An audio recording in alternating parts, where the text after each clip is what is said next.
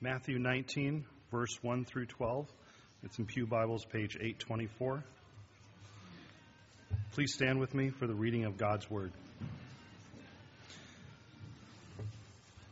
Now when Jesus had finished these sayings, he went away from Galilee and entered the region of Judea beyond the Jordan.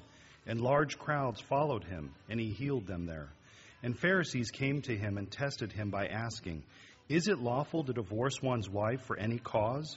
He answered, "Have you not read that he who created them from the beginning made them male and female, and said, 'Therefore a man shall leave his father and his mother and hold fast to his wife, and the two shall become one flesh.' So they are no longer two, but one flesh.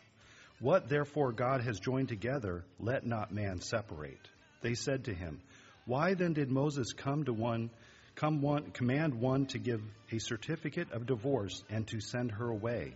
He said to them, "Because of your hardness of heart, Moses allowed you to divorce your wives, but from the beginning it was not so. And I say to you, whoever divorces his wife except for sexual immorality and marries another commits adultery." The disciples said to him, "If such is the case of a man with his wife, it is better not to marry." But he said to them, "Not everyone can receive this saying, but only those to whom it is given. For there are eunuchs who have been so from birth, and there are eunuchs who have been made eunuchs by men, and there are eunuchs who have been made themselves eunuchs for the sake of the kingdom of heaven. Let the one who is able to receive this, receive it." This is God's word.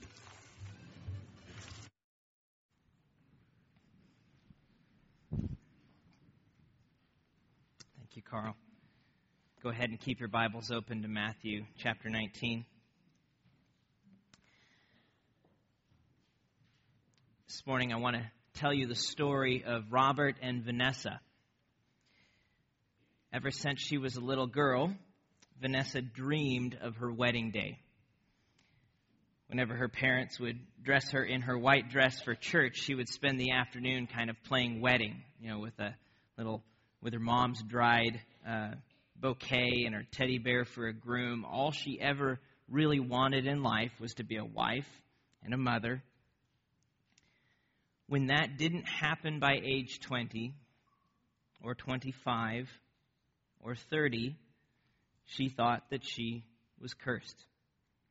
She'd done something wrong. She'd offended God somehow, that he would withhold this blessing from her. And others kind of wondered the same thing. She dreaded going home at the holidays and being bombarded with questions of, when are you finally going to find a man and settle down? Isn't there some nice young man out there waiting for you? Her greatest fear is that she would live out her days alone and unfulfilled. And then she met Robert. Robert was never quite sure if he wanted to get married. He kind of liked the idea of companionship, and he liked the idea of sex, but he wasn't really sure if he wanted to be tied down in that sort of commitment. He spent his 20s moving around the country, working for different jobs, making a lot of money, working his way up the corporate ladder. He had girlfriends when he had time for them, but his career always was priority. When he was 32 and realized, he'd done pretty well for himself, and it was about time to kind of settle down, maybe get a home, he started thinking, maybe I should get a wife too. That's when he met Vanessa. When their engagement day came, Vanessa stared at her ring more than her fiancé. So much that she didn't notice that Robert stared at the waitress more than at her. Vanessa cleaned her engagement ring every day and loved hearing all of the compliments about how beautiful it was. After they were married, Robert often concealed his ring when there were attractive women around, kind of hiding it behind his hand or in his pocket. Now, Robert and Vanessa are fictional characters, but their stories are very real, and they reflect two of the prevailing attitudes of our culture when it comes to marriage and singleness. The temptation to idolize marriage and trivialize singleness, like Vanessa, whose identity and security were tied up in her marital status. or the temptation, like Robert, to trivialize marriage and idolize singleness, treating marriage like a disposable means to the end of self-fulfillment. Western culture tends to fall into the latter of those two temptations. As Tim Keller explains, in the West, we make an idol out of your individual rights and your individual happiness. Yeah, marriage is fine as long as it meets your individual needs. Don't cut yourself off from too many options. Never get married before you've got your career going. Why? Marriage has to fulfill you. It has to be an asset in your portfolio, but what really matters is you. Self-realization is paramount, and marriage is just a means to an end. The Western idea is that marriage is basically a disposable asset, something you take up if you want, if it really helps you. In traditional cultures, including church culture in general, we tend to fall into the other temptation. So Keller continues, in non-Western traditional culture, those cultures make an idol of the family. You are nothing until you're married. You're a freak until you're married. You don't have a legacy. Your life hasn't really begun until you're married. But the kingdom of God has a much different view on marriage and singleness, a view that neither idolizes nor trivializes either of them, but honors both marriage and singleness as equally valuable gifts from God. Because under God's reign, our identity, our security, our fulfillment do not come from our union with a spouse or our lack thereof, but our union with Jesus. He is the King who honors both marriage and singleness. So let's pray and look at what he says here in Matthew 19.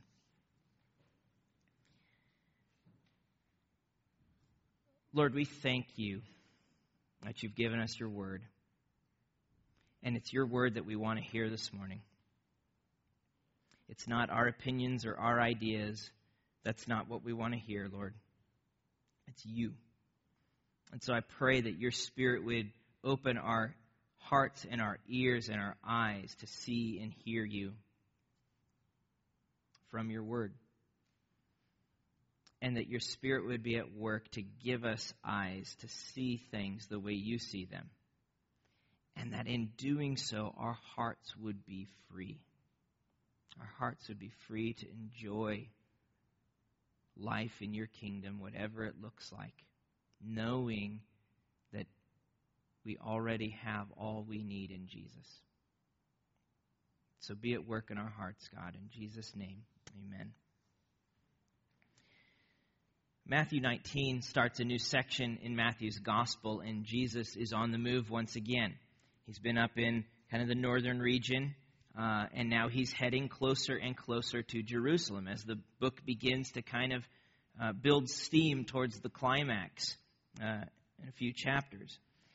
Verse 1 reads, Now when Jesus had finished these sayings, what he just got done saying in chapter 18 about the values of the kingdom being somewhat different than the world and such. When Jesus had finished these sayings, he went away from Galilee and entered the region of Judea beyond the Jordan. And large crowds followed him, and he healed them there.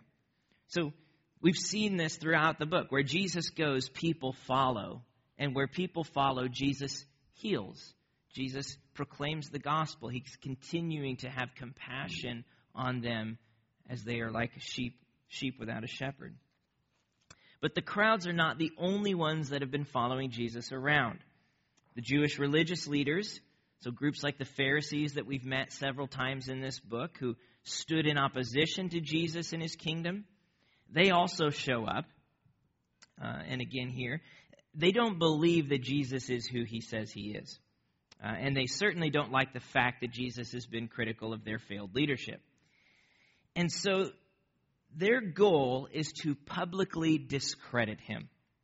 So you can kind of picture like a tabloid expose. They're showing up to try and create a trap and catch Jesus in his words to make him look bad in front of the public. That's their goal. So they specifically want to catch him publicly disagreeing with the law of Moses. So the law of Moses was the standard, the authoritative foundation of Israel's faith and practice. It's what God gave to Israel through Moses at Mount Sinai. And so if they can catch Jesus appearing to disagree with that law, they can make him look pretty bad, because people have been following him around like some sort of celebrity. And so they devise a test, and the subject of that test is divorce. They've most likely heard Jesus teach on this subject before. He's already addressed it back in chapter 5 in his Sermon on the Mount.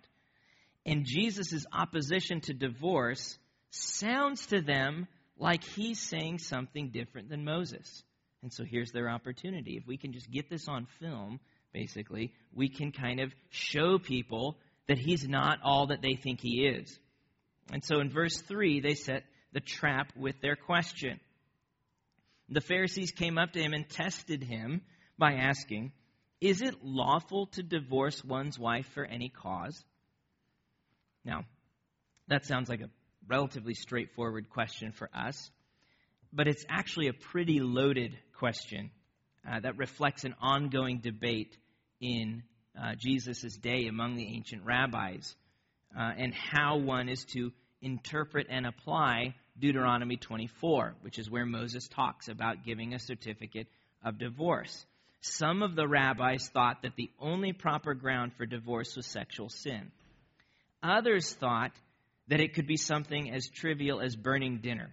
And so these are the debates that, the rabbis were having. And so for some in Jesus' day, there was a sense that marriage was rather trivial. It was disposable. It was a means to the end of self-fulfillment. And if it no longer fulfilled you personally, then you had permission to get rid of it through divorce. It's kind of interesting, as unique as the modern Western culture of self-fulfillment seems, there's not much modern or Western about it. The idea of self triumphing and trumping everything else is a very old problem, as old as the garden. Now, Jesus has already weighed in on this question, as I mentioned a minute ago back in Matthew 5. But he addresses it here as well. But like he addressed it in Matthew 5, Jesus doesn't deal with the surface.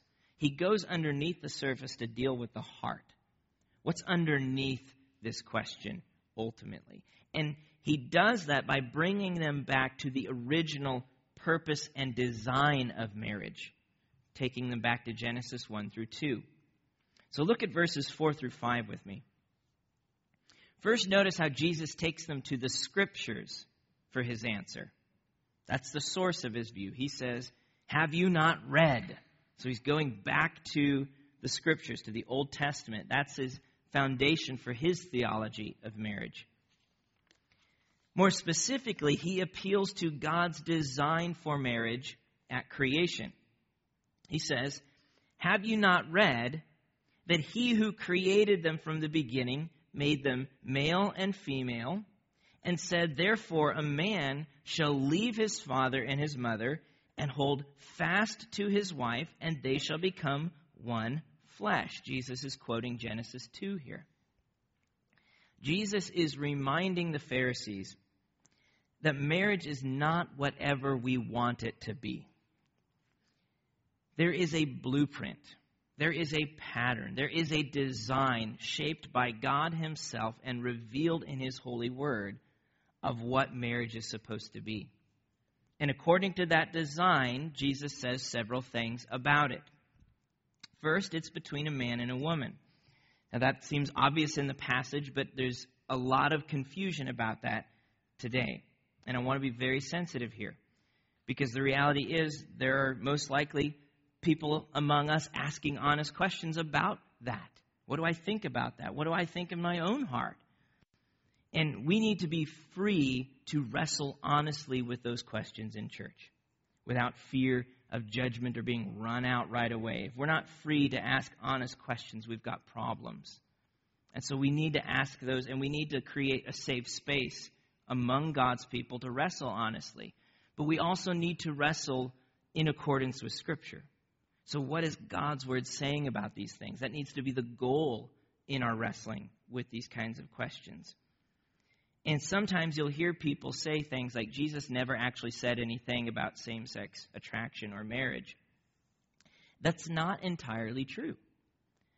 First, it's a rather naive perspective, which kind of takes Jesus' recorded words and gives them more moral weight than the rest of what the Bible says, which maybe makes sense for about 3 seconds. And then when you think, who's the author of all of Scripture? The Holy Spirit. You can't pit Jesus' voice against the Spirit's voice. And so if the rest of Scripture says something, Jesus agrees with that. So that's one aspect. But the other way in that it's not entirely true is that Jesus anchors his theology of marriage here in God's creational design. And he specifically describes it as between male and female. Now, the church has not always handled this issue with sensitivity, and that's an understatement. And so we need to repent of some of our judgmental attitudes and apply the grace of Jesus. We need to take sin seriously, and we need to apply serious grace. You can't minimize either of those. But just because we've been insensitive at times doesn't mean we can refashion marriage to be whatever we want it to be, whether the question is homosexuality or whether the question is divorce or adultery. Jesus' word is what gives us the standard. And as his followers, we need to follow that standard by his grace with gentleness and compassion. So that's the first thing we can say about marriage. The second is that marriage is a covenant relationship. It's a covenant relationship between a man and a woman. And what do we mean by that, by a covenant relationship? Well, the word that's used here in verse 5 for hold fast, or some of your translations might say cling. Man will leave his father and mother and cling or cleave to his wife. Hold fast to his wife. That word is a word often used to describe the kind of covenant loyalty and affection that Israel was to have with God. It's covenant language. We see it in Deuteronomy 13:4, which describes Israel's covenant obligations to God, and then the basis of that in their loyal affection. You shall walk after the Lord your God and fear him and keep his commandments and obey his voice, and you shall serve him and hold fast to him. There was this loyal affection, this loyal commitment of covenant relationship between Israel and their God. That's what God called Israel to. But that's actually simply a reflection and a reciprocation of God's covenant loyalty and love for his people. He's the one who is the standard for that kind of covenant loyalty and love. In fact, that's what marriage is ultimately about, a picture of God's covenant love to his people and how he treats his people. When the Apostle Paul talks about instructions for marriage in the book of Ephesians, whenever he gives an instruction for what husbands or wives are supposed to do, he anchors that in how it reflects and pictures our relationship with God. So, for instance, he says in Ephesians 5, "Husbands, love your wives just as Christ loved the church." That's the standard. That's the picture on display. "Wives, submit to your husbands as to the Lord." That's the picture on display.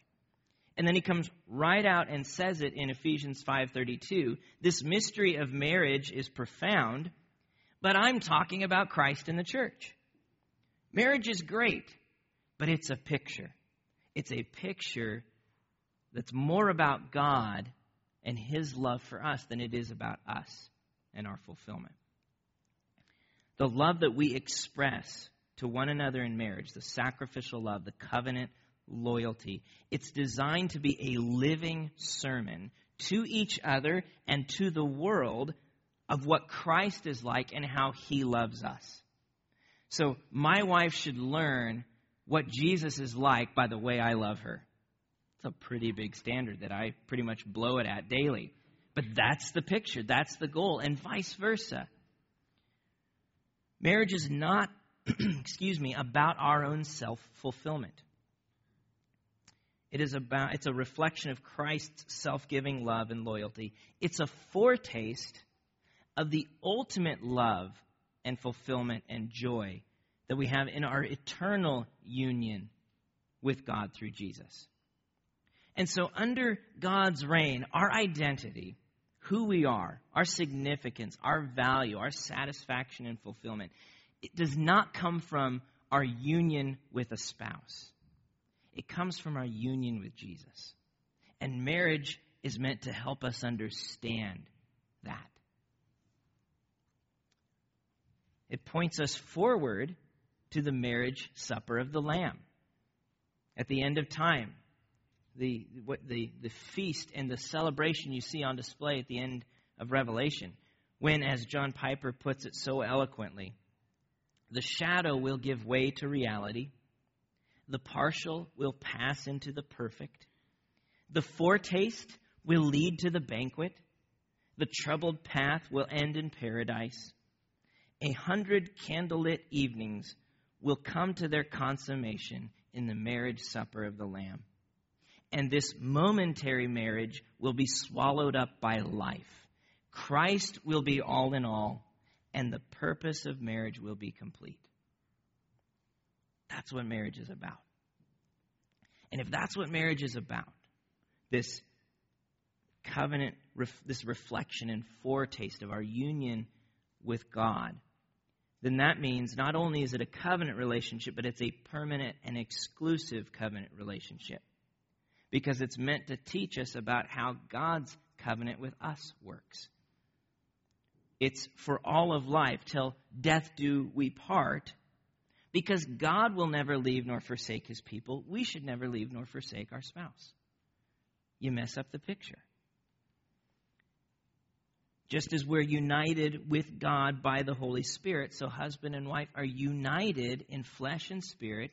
The two are made into one by God. That's why Paul says to husbands, he who loves his wife loves himself.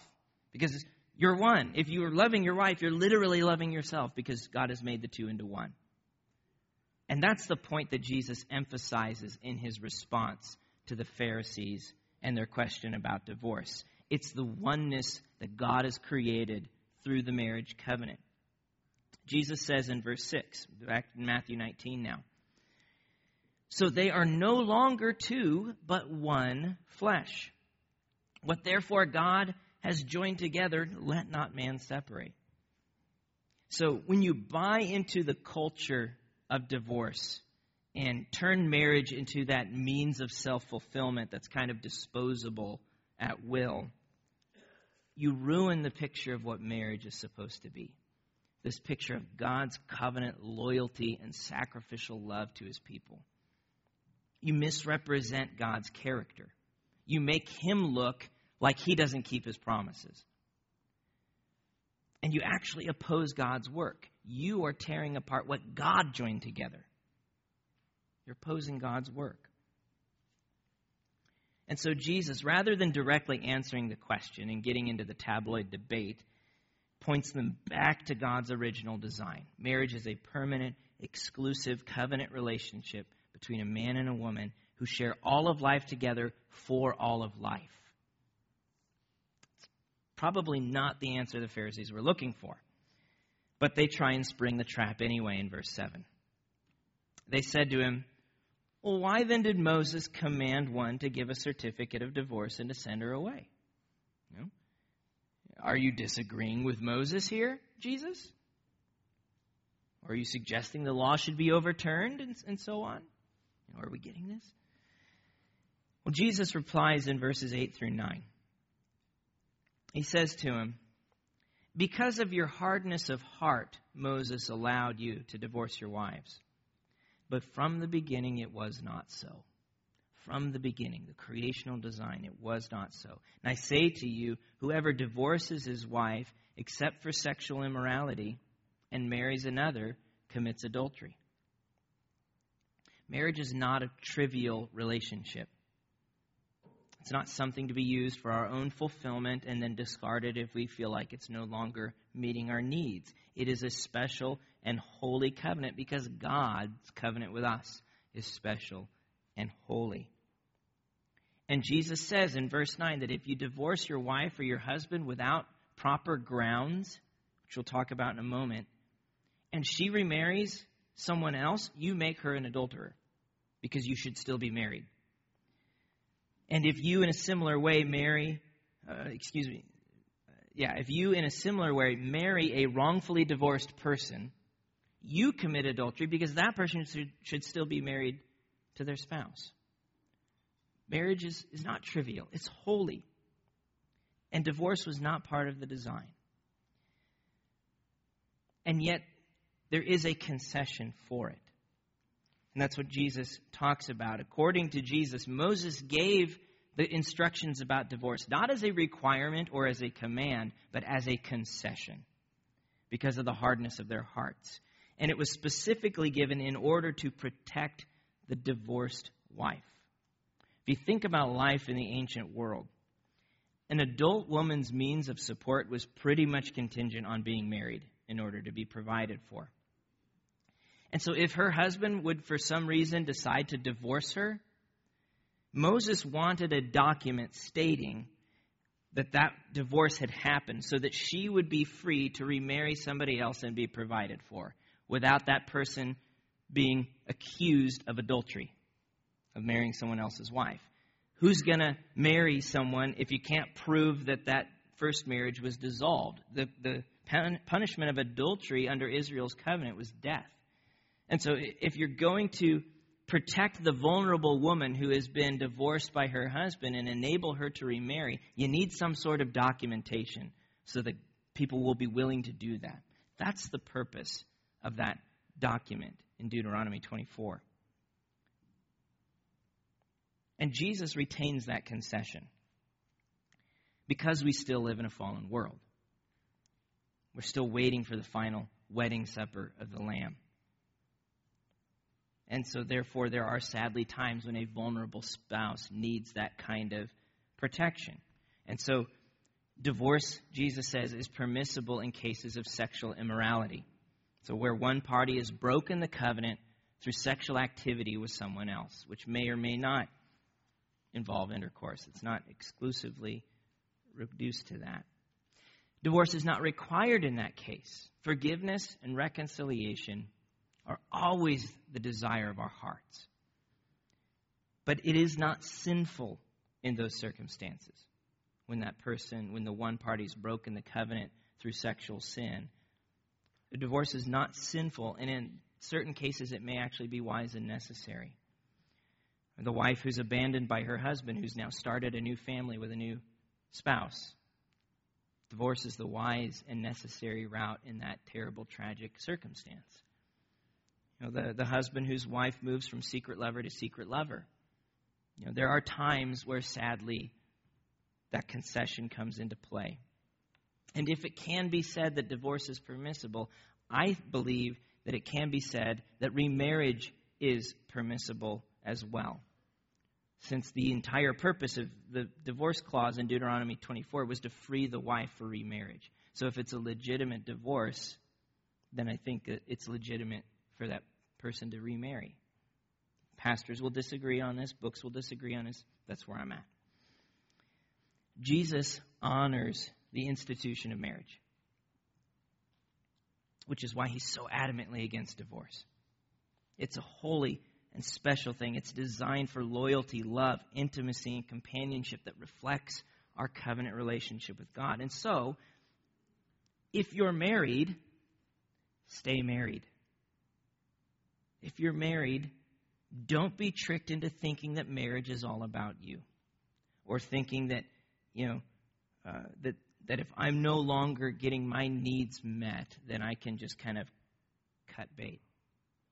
Marriage is a holy covenant. Think about God's covenant commitment to you, and by his grace, seek to reflect that faithfulness and that covenant love to each other. And if you need help, get help. There's no shame. There's no shame in that. That's an act of love to say, you know what? This isn't working right. We need to call in some reinforcements. We need people to come alongside us and help. That's okay. Do that. Don't just let divorce be the first response as it has become in our culture. if you're divorced because your spouse has committed sexual immorality or else denies the faith and has abandoned you, which is the other situation Paul talks about in 1 Corinthians 7, then I want you to know our hearts break for you. That it was not a sinful thing and it was not your fault to be abandoned and treated in that way. We do not judge you. We do not look down on you. We love you and we want to come alongside you and be a family for you and help you find healing and joy in Jesus. That's what we want. If you're divorced, and you shouldn't be, perhaps even remarried now, but your divorce was not caused by what Jesus is talking about, the sexual immorality, or by what Paul later talks about in 1 Corinthians, being abandoned by a non-believer, I want you to know that we love you too. Okay? We do, and we're glad that you're here. We're glad that you're part of this family. It is no small thing to tear asunder what God has joined. But it is not the unpardonable sin either. And there is grace and there is healing with repentance as well. And so, if that's your situation, then repentance means acknowledging your sin for what it is, seeking forgiveness from those you've offended, and remaining as you are. Remaining as you are. That's what Paul encourages in 1 Corinthians 7 again. And so, if you're remarried, stay married. Don't do the whole sinful divorce thing a second time. Seek forgiveness and be a faithful spouse and walk in Jesus' grace. If you're not remarried, remain as you are, unless you can remarry your original spouse. That's what Paul instructs us. In any case, the answer is the gospel of God's grace in Jesus. That's where we find our significance. That's where we find our fulfillment. And his grace is always enough if we will turn to him. Jesus honors the institution of marriage, and so should we. Yet as the story continues in Matthew 19, we also see, somewhat surprisingly, how Jesus also honors singleness. Look at verses 10 through 12 with me. The disciples, as they hear Jesus answering the Pharisees, are frankly a little bit taken aback by Jesus' firm insistence on the permanence of marriage, which suggests perhaps how pervasive this trivial view, this self-centered view of marriage had become. So in verse 10, the disciples said to him, "If such is the case of a man with his wife, it's better not to marry." You know, wow, they're kind of shocked. But what's interesting is that instead of Jesus saying, "Come on, guys, it's worth it, you can do it," he actually takes their astonishment as an opportunity to affirm the goodness of singleness as well. So verse 11. But he said to them, "Not everyone can receive this saying, but only those to whom it is given. For there are eunuchs who have been so from birth, there are eunuchs who have been made eunuchs by men, and there are eunuchs who have made themselves eunuchs for the sake of the kingdom of heaven. Let the one who's able to receive this receive it." So what does Jesus mean by eunuch? Well, without getting into the scientific explanation, we will suffice it to say that a eunuch is an unmarried person. Your parents can Google it later or something. Now, whether they could not marry because of some abnormality or disability from birth, or whether they couldn't marry because they had been forcibly disabled by someone else and enslaved, which was not uncommon in the ancient world. If you read the book of Esther, most of the servants in Persia were described as eunuchs. It's a way of dominating them and putting them into service. Regardless of what caused it, it was not a highly regarded part of society. It was pretty disparaged. And with it, the whole stigma of singleness was pretty disparaged in the ancient world. As one scholar comments, for ancient Jews, being a eunuch would have been a detestable position. And yet, Jesus holds this in high esteem. He even uses the category metaphorically to refer to those who willingly refrain from marriage for the sake of the kingdom of God. It's not for everyone, he says, but it is good, and it is for those to whom God calls. Now, in a conservative church like Westgate, we often have the opposite temptation of the world when it comes to marriage and singleness. Instead of trivializing marriage and idolizing singleness, we tend to idolize marriage and trivialize singleness. We rightly honor marriage and family, but we sometimes wrongly do it at the expense of singles. We can give the impression that they're second-class citizens, whether it's single parents or people who've never married. I remember, and I've told this story before, you'll have to forgive me, but I remember sitting at a friend's wedding one time, a few years back, listening to the pastor exult in the glories of marriage by talking about how miserable it was to be single. You know, how one is the loneliest number that you'll ever see, and how if you want to punish somebody in prison, you put him in solitary confinement. You know, and you know, bless his heart, he's trying to talk about the goodness of marriage, but he's doing it at the expense of something that God says is very good. And I remember watching my single friend in the row in front of me and wondering what that was doing to her heart in that moment, to be told how there is no life for her. You know, even when we try and talk about the goodness of singleness, it often is nothing more than lip service. Think of a Caedmon's Call song. Caedmon's Call is a band, and in one of their many laments about absent love life, about half of their songs are about that. One of the lines goes, "Maybe I have the gift that everyone speaks so highly of. Funny how nobody wants it." Let the reader understand. When we idolize marriage and we trivialize singleness, whether we're doing that as a single person, longing for marriage, or as a married person, disparaging singleness, not only are we putting our hope in something that can never fulfill us, not only are we belittling something that Jesus honors, we're also feeding the idea that to live a happy, full human life, you have to experience love and companionship in that way. You know, idolizing marriage treats it not as a gift, but as a basic human right. And who are we to deny others that basic human right? You can see where that logic goes. But let us not forget that Jesus himself, the perfect human being, the ultimate expression of perfect humanity, didn't feel the need to get married in order to exhibit perfect humanity or to live a full human experience. He was the perfection, but he didn't have to express that in that way. Which means, by the way, that he also lived in the wondrous hope and joy at the prospect of that future wedding supper of the Lamb. That was enough for him, too. It's important to think about.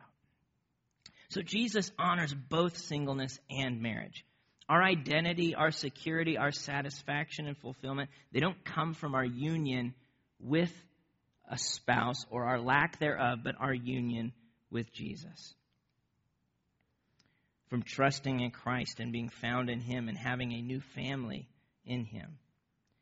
And though there are no doubt definitely significant challenges that come with singleness, as there are with marriage, there are also unique benefits, and Jesus talks about those. Specifically, one's participation in advancing the kingdom. Paul talks about the same thing in 1 Corinthians 7. He makes a similar point, noting how those who are married and have families are simply less available emotionally and in terms of time and effort than single people for what Paul calls an undivided devotion to the Lord, an engagement in advancing the gospel. For that reason, Paul chose to remain single and encouraged others to do it if they could. You think of modern-day examples like John Stott. You know, you wonder how is it that we're able to have so many books on our shelf by a guy named John Stott? Well, that was one of the reasons. He chose early on not to be married so that he was more available for that ministry. I remember a couple of friends of mine at our church back in Wheaton who, after graduating college, went to the missions pastor at the church and said, "We want to go somewhere dangerous. We're young. We're not married. We can do that." And they did. They went to minister among Muslim minorities in Western China. It's hard to take a family to some of those places, but they could do it, and they did. But the principle applies right here at home, too. The relational capacity, the availability, the undivided devotion to the Lord. Now, of course, some will wonder and are asking the question, so is the gift revocable? Is this a permanent thing? How do I know if I have the gift of singleness? There's a very easy answer to that. Are you single right now? Then you have the gift today. Are you married? That's your gift and your calling today. Those things could change. You could be single for a season. You could get married later. Tragically, marriages sometimes come to an end through death or divorce or whatever. Your calling may change as well. And so what has God assigned you today? That's your calling. Embracing your singleness today doesn't mean that you can't or you shouldn't long for marriage. It just means you shouldn't idolize it. Don't waste your singleness. Don't waste your marriage. As an author and editor, Bethany Jenkins wrote in a recent post on the question of contentment in singleness. She writes, "While I may never be able to be content with my singleness, I can know God's joy in my singleness. I can give thanks for it. I can use it to bless others. But I'm not going to waste time feeling guilty that I still desire marriage. In fact, I'm going to view this unfulfilled desire as a parable of the holy discontentment we should feel until Christ returns." So think about that. The desire and longing we have as single people for marriage, that is a picture, a parable of the longing and desire all of us should have for the return of Christ. That's the parable there. Your identity and security and fulfillment is not found in your union with a spouse or your lack of union with a spouse. It's found in your union with Christ. And when he returns, that union will be gloriously complete. It'll be consummated. We will be eternally satisfied. God will be eternally glorified, and the purpose of marriage will finally be complete. In the meantime, Tim Keller offers this sage advice. The ultimate family is in the future. The ultimate wedding is in the future. The wedding supper of the Lamb. All of the deepest desires you have for love, for closure, for acceptance, for unity, for security, all of that will be satisfied on that day. And no earthly family and no earthly marriage can do anything more than be penultimate. It could be a foretaste. It can be a sign. It can be great. But if you don't have a family, don't get too upset. And if you do have a family, don't be too elated. And don't put too much of your hopes in it. Once you see the idea that everything you do here, including being single and being married, has to be consistently done in light of the future and not acting as if this life is all there is, it changes everything. But it also means that it equalizes singleness and married life. And there's no two ways around that. When Paul says, "Are you unmarried?" he doesn't say, "Well, that's all right, but the married state's the real way in which you should live the Christian life." No. Or do you want to say, "Oh, you're married, don't do that"? No. If you're marrying, you're not sinning. If you're not marrying, you're not in trouble. You're not a freak. Your identity, your security, your fulfillment don't come from that marriage status. They come from your status with Jesus, your union with him. And so for a congregation like us, my desire is that we would work hard to live together as a family under the reign of Christ, honoring both singleness and marriage, just like our Lord. So avoiding the idolizing of marriage or the idolizing of singleness, and finding our identity and fulfillment in Christ. Don't forget that your biological family is temporary. Your heavenly family is eternal. So Peter tells us in 1 Peter 1, love one another earnestly from a pure heart, since you've been born again, not of perishable seed, but imperishable, through the living and abiding Word of God. For all flesh is like grass, and all its glory like the flower of grass. The grass withers, the flower falls, but the word of the Lord remains forever. And this word is the good news that was preached to you. The gospel makes us family, uniting us with each other and uniting us with Christ, who is our betrothed. May we find all our joy and gladness in him and honor both marriage and singleness as a family. Let's pray.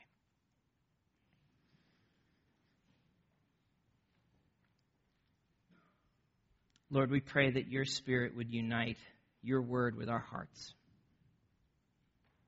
Lord, where your word is hard on us right now, I pray for comfort. I pray for conviction. I pray for comfort. I pray that you would draw us to the cross. Where our ears are still shut to what you have to say, I pray that they'd be open. But Lord, most of all, I pray that every heart here would find our fulfillment, our satisfaction, our security, our desire in Jesus. He is already all we need. Lord, may that be true, and may that free us to be the kinds of husbands and wives you've called us to be. Not leeching our identity out of our spouse, but laying our lives down in love. May we be, in the freedom of identity in you, the kind of single people you've called us to be, lovingly laying our lives down for others and enjoying the family we have in Christ. Lord, the heart of all of this is the gospel. May that be our heart. In Jesus' name, amen.